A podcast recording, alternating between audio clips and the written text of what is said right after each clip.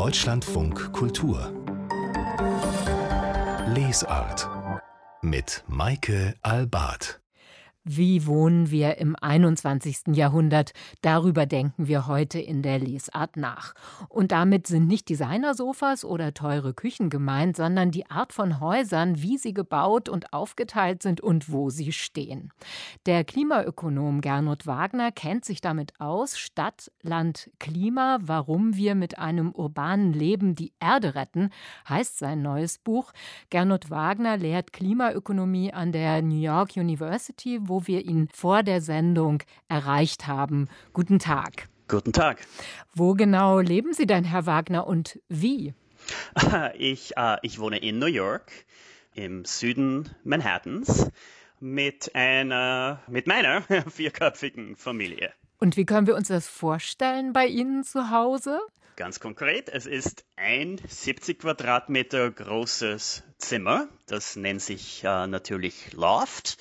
Wir haben deshalb eine ziemlich große Küche, ziemlich großes Heimbüro, ein sehr, sehr großes Schlafzimmer, Spielzimmer und so weiter und so fort. Aber natürlich relativ klein für eine vierköpfige Familie. Da hingegen sind wir natürlich mitten in der Stadt, inmitten von allem. In Ihrem Buch wird ja deutlich, dass es auch ganz einfach sinnvoll ist, so mitten in der Stadt zu wohnen, weil Sie sehr viele Dinge dadurch sparen. Das hat ja auch ökologische Konsequenzen. Können Sie uns das vielleicht noch ein bisschen schildern?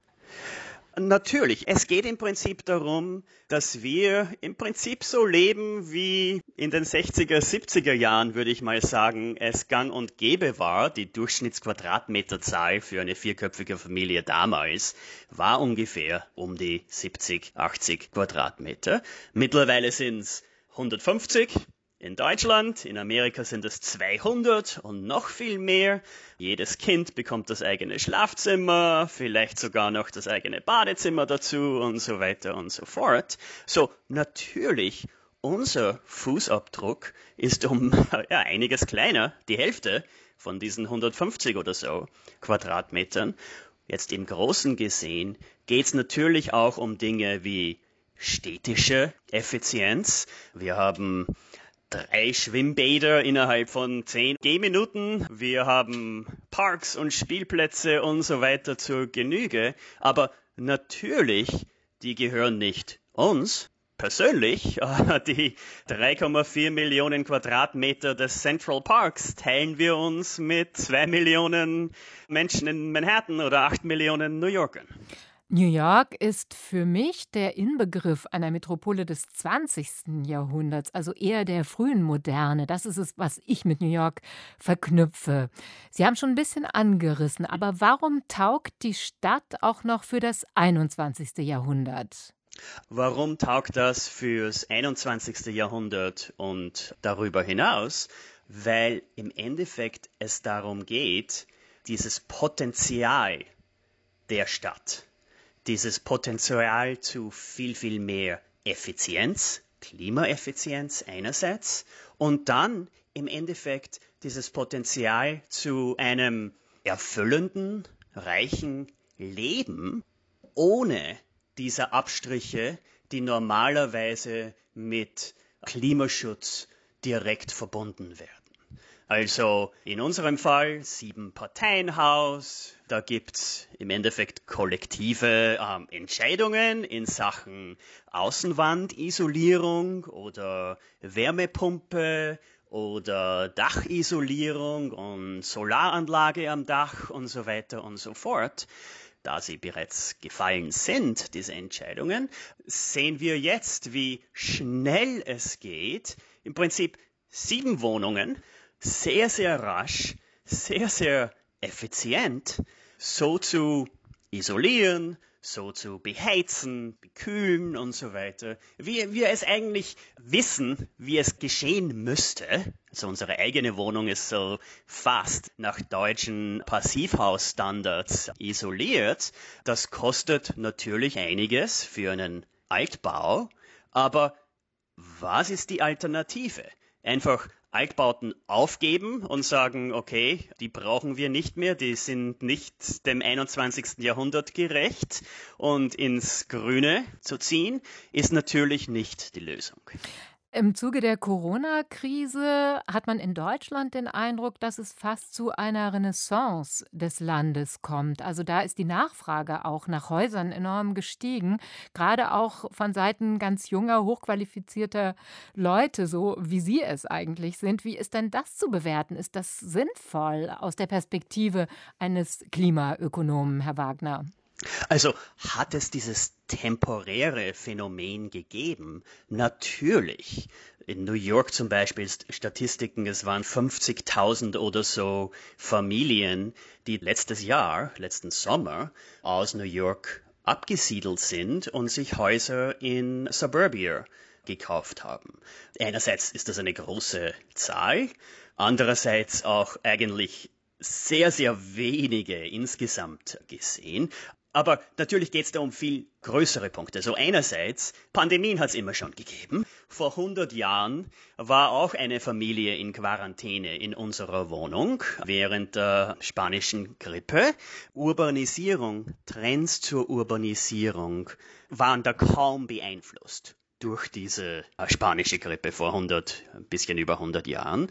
Also die Zukunft vorherzusagen ist immer schwierig, aber ich bin mir ziemlich sicher, dass da auch diesmal der Fall ist. Und übrigens, mittlerweile gibt's diese Real Estate Trend Artikel in New York Times und sonstiges, wo darin steht, wie selbst jetzt schon gibt es diese Trends, wo Familien wieder zurück in die Stadt ziehen und die Nachfrage für Wohnungen in der Stadt hinaufgeht. Preise sind dementsprechend gefallen letztes Jahr. Und natürlich Angebot, Nachfrage. Jetzt plötzlich gibt's die Suburbanites, die wieder in die Stadt ziehen. Sie haben, Herr Wagner, Suburbia jetzt schon erwähnt, also diese großen Vorstädte, die wir ja auch immer verbinden mit den USA. Wäre das denn eine Alternative zum Leben in der Stadt oder ist das klimaökonomisch eher fatal, weil ganz einfach so viel Böden versiegelt werden? Wie sehen Sie das? Also im Endeffekt, uh, Suburbia ist so ziemlich das Schlechteste überhaupt. Also Sie haben davor Stadt mit Land verglichen. Also das wirkliche Land ist toll, ist fantastisch. Uh, und natürlich machen das Städte erst möglich. Im Endeffekt geht es dann natürlich darum, diese Balance zwischen Stadt und Land zu finden. Und die geht im Endeffekt nur, wenn tatsächlich die Mehrheit von uns in Städten wohnen, um das tatsächliche Land erst zu ermöglichen. So jetzt auf CO2-Emissionen gesehen, die sind durchschnittlich pro Haushalt, pro Familie in der Stadt ähnlich wie am Land. In Suburbia, im Speckgürtel, in den Vororten, den Vorstädten, den Satellitenstädten sind sie ungefähr doppelt so groß. Welche politischen Maßnahmen müssten denn ergriffen werden, Gernot Wagner, damit die Stadt weiter attraktiv bleibt und sich dieses Ökologische, was Sie uns jetzt im Gespräch erläutert haben, vielleicht noch verstärkt? Im Endeffekt, es geht natürlich um politische, politische Initiativen, Entscheidungen. Es geht um vieles. Da gibt es keine Einzellösung, kein Rezept mit drei Punkten und das war's. Es geht um Kostenwahrheit, die natürlich für mich als Klimaökonom äh, sehr, sehr wichtig ist. Es geht darum, dass wir tatsächlich für alle unsere Kosten, vor allem natürlich auch die externen Kosten, die Kosten der CO2-Emissionen, der Zersiedlung und so weiter, selbst aufkommen. Da geht es um verbilligte, subventionierte Parkplätze, die vor allem natürlich in der Stadt sehr, sehr schlecht sind. Da geht es darum, dass Wohnbau im Grünen gefördert wird. Da geht es um Sprache. Da geht es darum, dass der Bausparvertrag Bausparvertrag heißt. Einerseits kann er auch für Altbausanierung verwendet werden, das ist gut natürlich, aber selbst die Sprache, die wir verwenden. Autofahren bedeutet Freiheit. Das wurde uns jetzt schon seit Jahrzehnten durch Werbung und so weiter eingetrichtert. Die Fahrt in die Stadt, in die Arbeit, die 45-minütige vielleicht im Auto, durch Stau und so weiter, die ist eine noble Geste des Familienvaters, um jetzt das traditionelle Bild herzunehmen. Der Vater macht als, als Aufopferung, um ein Mehr an Quadratmetern für die Kinder zu ergattern und den eigenen Garten und das eigene Klettergerüst. Das heißt, es geht um vieles, das von der Politik gesteuert werden muss, sollte zumindest, und dann natürlich auch um Lebenseinstellung, wo im Endeffekt es darum geht, wo soll ich wohnen, in der Stadt selbst oder in Suburbia oder im Speckgürtel. In vielerlei Hinsicht ist ja die Entscheidung tatsächlich nicht zwischen Stadt einerseits und tatsächliches Land andererseits. Sehr, sehr oft die Entscheidung fällt im Prinzip zwischen Stadt und Suburbia. Also zurück in die Metropolen. Vielen Dank, Gernot Wagner. Es ging um sein Buch Stadt, Land, Klima. Es liegt vor im Brandstätter Verlag 200 Seiten für 22 Euro dass Wohnen in der Stadt auch eine politische Haltung und vielleicht sogar eine Lebensphilosophie sein kann, wurde im Gespräch mit Gernot Wagner gerade schon deutlich. Jetzt wollen wir über ein Buch sprechen, das diese Zusammenhänge gründlicher erforscht und dabei auch die Vergangenheit in den Blick nimmt. Deutschlandfunk Kultur Buchkritik sein und Wohnen, philosophische Streifzüge zur Geschichte und Bedeutung des Wohnens, vorgelegt von Florian Rötzer. Sieglinde Geisel hat es für uns gelesen. Ist Wohnen denn philosophisch gesprochen auch so etwas wie ein sich einnisten? Ist es etwas ganz Kennzeichnendes für den Menschen, Frau Geisel? Ja, absolut. Also ich finde, ähm, Wohnen, das kann man so einreihen in diese Formulierungen. Der Mensch ist äh, das Tier, das eben wohnt ne? und nicht nur einfach irgendwo äh, existiert. Und ich habe mich auf das Buch sehr gefreut. Also der, schon der Titel Sein und Wohnen zeigt das ja, wie existenziell wichtig das ist. Und das Inhaltsverzeichnis ist sehr detailliert und äh, also auch das moderne Nomadentum und äh, äh, ja, die Erde als Wohnung oder was auch immer ähm, dem Autor da eingefallen ist. Und in der Einleitung sagt er auch eben jetzt wegen der ganzen existenziellen Bedeutung, der Mensch wird Mensch durch das Wohnen. Und da fiel mir dann auch gleich das schöne Zitat aus dem Matthäusevangelium ein. Der Fuchs hat seinen Bau, der Vogel im Himmel sein Nest, doch des Menschensohn hat nichts, wo er sein Haupt hinlegen kann. Also eigentlich hat die Welt auf so ein Buch ja nur gewartet, dachte ich. Ja, etwas ganz Existenzielles, das da gleich mitschwingt. Was hat das Wohnen denn bedeutet für die Spezies?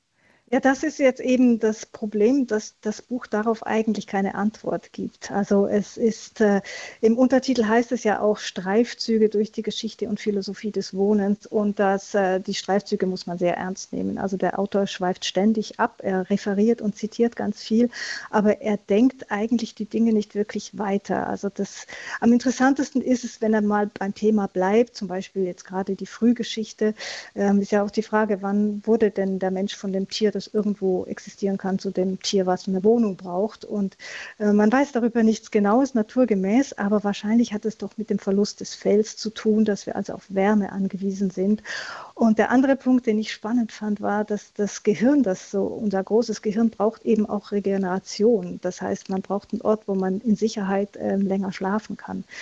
Und, äh, aber das geht natürlich dann noch viel weiter. Die Frage des Privatlebens ähm, ist natürlich nur möglich, wenn man eine Wohnung hat. Also die Scheidung von innen und außen, privat und öffentlich, die ganze Entwicklung der Hygiene und so ist mit Wohnung verbunden. Da fällt einem natürlich auch sofort Norbert Elias ein. Und so wie Sie das Buch von Rötzer jetzt schildern, scheint er doch einen sehr feuilletonistischen Zugriff zu haben. Er kommt auch vom Journalismus auf der einen Seite, aber er hat auch Philosophie studiert. Setzt er sich denn mit Philosophen auseinander, die über das Wohnen nachgedacht haben? Ja, das Problem ist, dass für die Philosophen das Wohnen wirklich nur ein Nebenthema ist. Also das mhm. scheint so ein blinder Fleck zu sein. Und ähm, er be beklagt es auch selbst, findet aber zwei Beispiele, also Martin Heidegger und Wilhelm Flusser, zwei absolute Antipoden, haben über das Wohnen nachgedacht, jeweils nur in Nebentexten, also so in Vorträgen. Aber das ist schon sehr interessant. Also Martin Heidegger, das wird niemanden wundern, ähm, der setzt auf die Verwurzelung und äh, möchte echte Bauten, die gegen das Globale, für das Lokale, mit der Naturverbundenheit und den Heimatgefühlen und allem. Und Flusser, der ähm, vor den Nazis fliehen musste aus Prag und danach Brasilien gekommen ist, der hat die ähm, Heimatlosigkeit eigentlich zum Prinzip erhoben und die Entwurzelung. Er sieht den Migranten als Pionier modernen Wohnens und das ist natürlich schon eine sehr interessante Spannweite. Hat Rötzer da auch einen Zugriff, mit dem er dann diese verschiedenen philosophischen Annäherungen bewertet? Ja, also zu Heidegger sagt er dann schon, äh, ist klar, wo seine Sympathien liegen, da sagt er dann schon, naja, das ist provinziell und antiglobal. Und äh, Flusser ist natürlich viel attraktiver für das, was uns heute auch bewegt. Und Frau Geisel, wie ist es denn mit Wohnen und Politik? Spielt das politische Element für Rötzer eine Rolle in seinem Band? Ja, das ist der ganz große blinde Fleck. Ich habe ja vorhin schon ein bisschen ähm, gemeckert darüber, dass er ständig abschweift. Das hat mir die Lektüre wirklich sehr mühsam gemacht.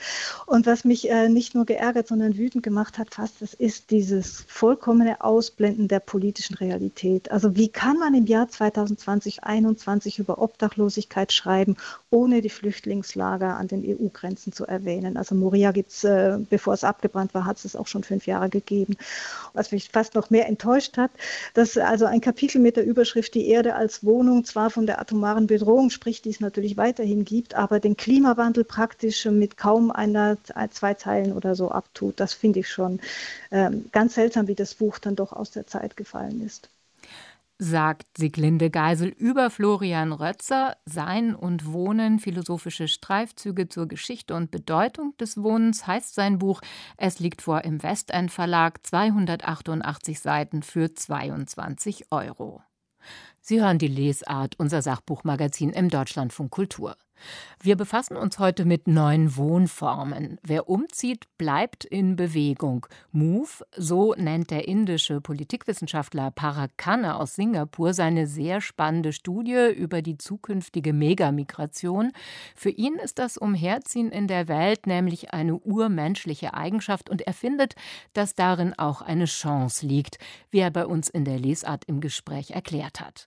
Denn wir Menschen sind in der Lage, uns ganz schnell irgendwo einzurichten einzurichten und mal eben eine neue Stadt aus dem Boden zu stampfen. Aus technischer Sicht verfügen wir jetzt schon über die Fähigkeit, Pop-up-Cities zu bauen, wo das Wasser entsalzt wird, wo über Solarenergie der Strom versorgt wird, wo lokal durch Grünhäuser Nahrung hergestellt wird und so weiter. Und ich gebe das Beispiel einer solchen Pop-up-City namens Kumbh Mela in Indien. Das ist ein religiöses Fest, was alle paar Jahre zusammenkommt. Und sowas kann ich mir vorstellen als neue Ansiedlungen in äh, Teilen von Kanada oder Sibirien oder auch an vielen Orten. Und je nach Jahreszeit oder je nach äh, sagen wir, Krise, die uns konfrontieren, können wir die auch dann bewegen. Das moderne Nomadentum als Perspektive. Der Politikwissenschaftler Parag Khanna bei uns im Deutschlandfunk Kultur. Also besser nicht an Eigentum binden, sondern die Möglichkeiten des Umsiedelns entdecken. Das ganze Gespräch können Sie nachhören in unserer DLF Audiothek. Deutschlandfunk Kultur Lesart über das Wohnen haben wir jetzt schon einiges erfahren, aber was heißt es eigentlich für unseren Planeten, wenn demnächst acht Milliarden Menschen darauf Platz finden müssen? Rainer Klingholz hat sich mit den Konsequenzen befasst. Zu viel für diese Welt, so der Titel seines Buches. Rainer Klingholz ist von Haus aus Chemiker, hat viele Jahre als Journalist gearbeitet und das Berlin Institut für Bevölkerung und Entwicklung geleitet. Er ist jetzt in der Lesart auf Deutschlandfunk Kultur zu Gast. Guten Tag. Einen schönen guten Tag. Wer oder was ist denn überhaupt zu viel für den Planeten? Das äh, kann man auf zwei verschiedene Weisen definieren. Äh, wir haben Länder, dort wachsen mehr Menschen nach, als angemessen versorgt werden können. Mit Nahrungsmitteln, mit Schulen, mit Gesundheitseinrichtungen äh, und vor allem mit Arbeitsplätzen. Und da muss man von einer Überbevölkerung sprechen, weil die Zukunft dieser Menschen eben sehr fraglich ist. Aber wir haben es auch mit einer Überbevölkerung zu tun und das ist eine andere Art. In den Ländern, die von den Menschenzahlen her gar nicht mehr wachsen, das sind die wohlhabenden, die reichen Länder, Dort nämlich verbrauchen die Menschen mehr Rohstoffe, als die Natur im gleichen Zeitraum nachliefern kann. Und sie hinterlassen mehr Abfallstoffe, als die natürlichen Kreisläufe in diesem Zeitraum abbauen können. Das heißt, ein Land wie Deutschland ist massiv überbevölkert, aber auf eine andere Weise als ein Land, sagen wir mal, in Afrika. Sie nennen das Beispiel Äthiopien im Vergleich zu Deutschland. Das ist dann also schon so eine Art doppelter Überbevölkerung. Da hätten wir, ich habe in dem Buch dann zwei Beispiele. Das ist ein armer Bauer, den ich mal getroffen habe im Hochland von Äthiopien. Der hatte drei Frauen und 24 Kinder. Er fand das ganz äh, sinnvoll und hilfreich, weil er glaubte, dass die Kinder ihn unterstützen können äh, auf seinem kleinen Stück Land, was er hat, was natürlich gar nicht der Fall war. Das waren viel zu viele für die Unterstützung. Äh, und er konnte sie auch nicht wirklich versorgen. Aber das Problem in diesen Ländern ist, dass die Menschen so arm sind, dass sie ihr Leben nicht planen können. Und wenn wir über Familienplanung nachdenken in den reichen Ländern, dann tun wir das, weil wir unsere Zukunft planen können. Aber die Menschen, denen es wirklich schlecht geht, die können ihre Zukunft nicht planen und deswegen steht da Familienplanung auch überhaupt nicht auf dem Zettel. Das andere Beispiel, was ich im Buch habe, ist eine Wirtschaftsjuristin aus Bielefeld. Die ist äh, Mitte 30 Jahre alt, äh, verdient gutes Geld und möchte aber keine Kinder haben, weil sie die Umwelt äh, nicht belasten will. Aber durch ihr ganz normales Leben, über das Einkommen, was sie erzielt, sie hat eine schöne Wohnung, sie fährt ab und zu irgendwo auf Reisen, sie ernährt sich, versucht sich nachhaltig zu ernähren, aber insgesamt dieser Lebensstil, den ein normaler, gut verdienender Durchschnittsbürger oder Bürgerin in Deutschland führt, diesen Lebensstil, sind wir natürlich über das, was wir an Ressourcen verbrauchen und an Emissionen erzeugen, massiv überbevölkert. Ich möchte noch mal auf ein Beispiel kommen, das auch in Ihrem Buch eine Rolle spielt, nämlich Bangladesch im Zusammenhang mit Bevölkerungsexplosion und den Möglichkeiten, die es gibt. Was wurde dort denn richtig gemacht? Also Bangladesch ist ein Beispiel eines Landes, das mal äh, nach dem Unabhängigkeitskrieg extrem äh, angeschlagen und schlecht dastand. Diesem Land hat praktisch kein Entwicklungsexperte irgendeine Zukunft zugetraut. Aber dann hat man dort genau das Richtige und relativ Einfache gemacht. Äh, man hat sich auf die drei Kernbereiche der Entwicklung am Anfang konzentriert. Und das ist eine Verbesserung des Gesundheitssystems, damit die Kindersterblichkeit zurückgeht. Das ist eine Voraussetzung dafür, dass die Menschen weniger Kinder wollen, weil dann mhm. mehr Kinder überleben. Ohne das geht es nicht. Wenn die Kindersterblichkeit nicht sinkt, fangen die Menschen nicht an, für kleinere Familien zu planen. Das Zweite sind Investitionen in Bildung weil wir wissen, dass Bildung den Menschen erstens bessere Lebenschancen eröffnet und zweitens Bildung für Frauen in den armen Ländern das beste Verhütungsmittel ist. Frauen, die eine mittlere Bildung, also eine Sekundarbildung haben, haben im Schnitt zwei bis dreimal weniger Kinder als Frauen, die keine Schulbildung haben. Und der dritte Punkt, äh, in den man investieren muss in diesen Ländern, das sind Arbeitsplätze. Weil erst über Arbeitsplätze entstehen Perspektiven für die Menschen und damit können sie dann sich ihr Leben aufbauen und dann interessieren sie sich dafür, dass sie das, sagen wir mal, qualitativ organisieren, das Leben, dass es ihnen gut geht, dass es den Kindern gut geht und dann investieren die, wenn man sagen kann, mehr in die Qualität, also in die Ausbildung ihrer eigenen Kinder als in viele Kinder. Der Demografieexperte und Wissenschaftsautor Rainer Klingholz ist in der Lesart im Deutschlandfunk Kultur zu Gast. In seinem neuen Buch geht es um die Wege aus der Überbevölkerung. Wir haben hier heute schon über die Zukunft des Wohnens gesprochen, auch in Zeiten der Überbevölkerung. Sie, Herr Klingholz, zeigen sehr eindrücklich, wie eng Wohnen mit der Klimakrise und dem Ressourcenverbrauch verknüpft ist. Und deswegen machen wir noch einmal einen gedanklichen Schwenk zum Ende der Lesart. Sie sprachen ja auch den Konsum als ein Teilproblem dieser Frage der Überbevölkerung an. Wie könnte man das denn erzwingen, dass der in den reichen Ländern zurückgeht? Das ist die ganz große Frage, wie das gelingen kann. Wo wir hin müssen, das ist ziemlich klar. Das kann uns die Klimawissenschaft vor allem erklären. Wir müssen bis zum Jahr 2050 runter auf Null Emissionen von Treibhausgasen. Das innerhalb von knapp 30 Jahren hinzubekommen, ist eine Aufgabe, die hat die Menschheit oder auch hat kein einziges Land jemals bewältigen können. Also das ist eine ganz gewaltige Aufgabe. Und wenn wir jetzt sehen, in welchen Bereichen, weil Sie gerade von dem Wohnen sprechen, wir den Energieverbrauch und das im Moment auch die Emissionen von Treibhausgasen haben, dann macht das Wohnen ein Drittel aus. Ein Drittel ist die Mobilität und ein Drittel ist so der Konsum und die Industrie. Das heißt, unsere Gebäude brauchen natürlich Heizenergie. Sie brauchen im Sommer zum Teil Kühlenergie. Sie brauchen beim Bau Energie, weil da Zement und Stahl äh, verarbeitet werden und so weiter und so fort. Und alles das müssen wir bis 2050 auf Null Emissionen runtertrimmen. Da gibt es Ideen dafür. Das ist theoretisch möglich. Die technischen Möglichkeiten wären auch da. Aber das politisch einzufädeln und umzusetzen, ist eine Herkulesaufgabe. Wie könnte man denn da Druck erzeugen? Ja, ein Druck, äh, der schon in geringem Ausmaß erzeugt wird, ist, dass man sagt, wir machen alles teuer, was schlecht ist. Also mhm. alles, was mit Emissionen zu tun hat, wird besteuert und zwar so hoch besteuert, bis es einen Lenkungseffekt hat, bis die Leute sich einschränken im Verbrauch oder auf umweltfreundliche, auf nachhaltige Lösungen ausweichen können.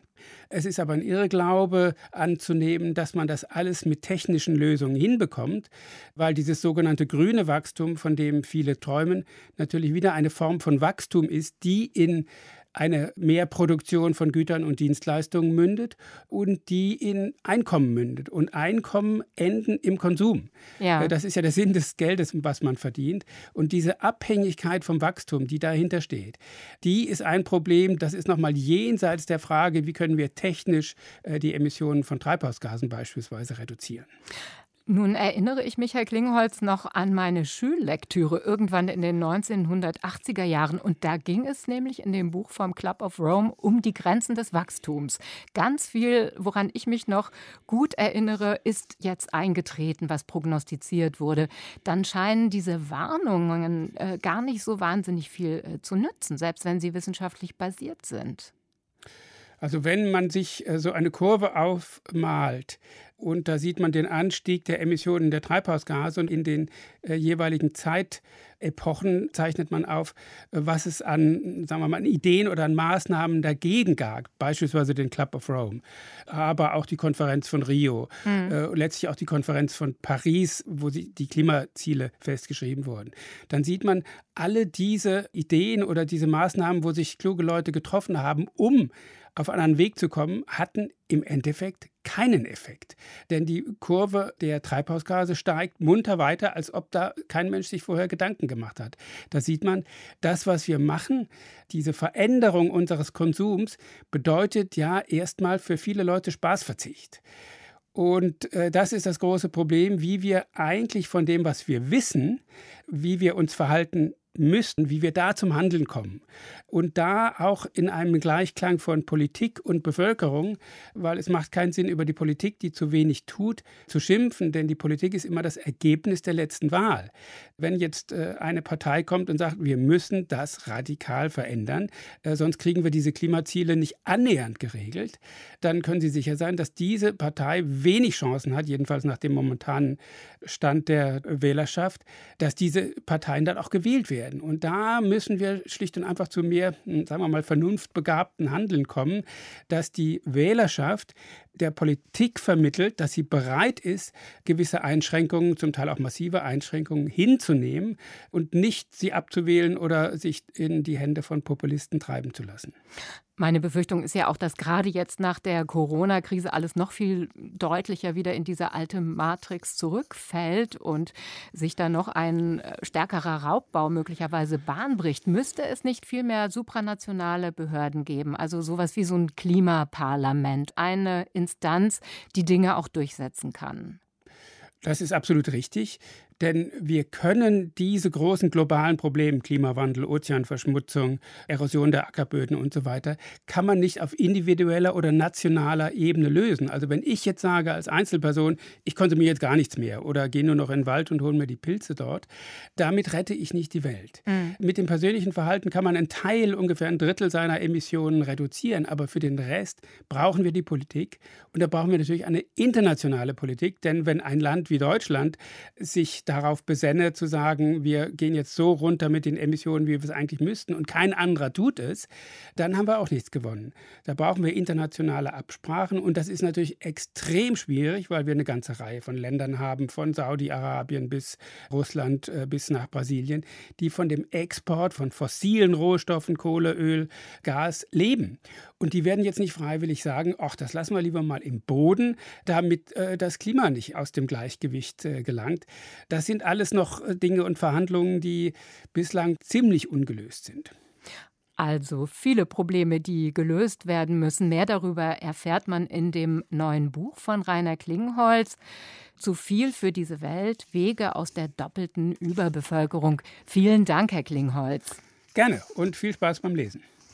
Erschienen ist der Band in der Edition Körber, 354 Seiten für 24 Euro. Mehr von der Lesart hören Sie auch in unserer App. Der DLF Audiothek. Jetzt kostenfrei herunterladen für Android und iOS.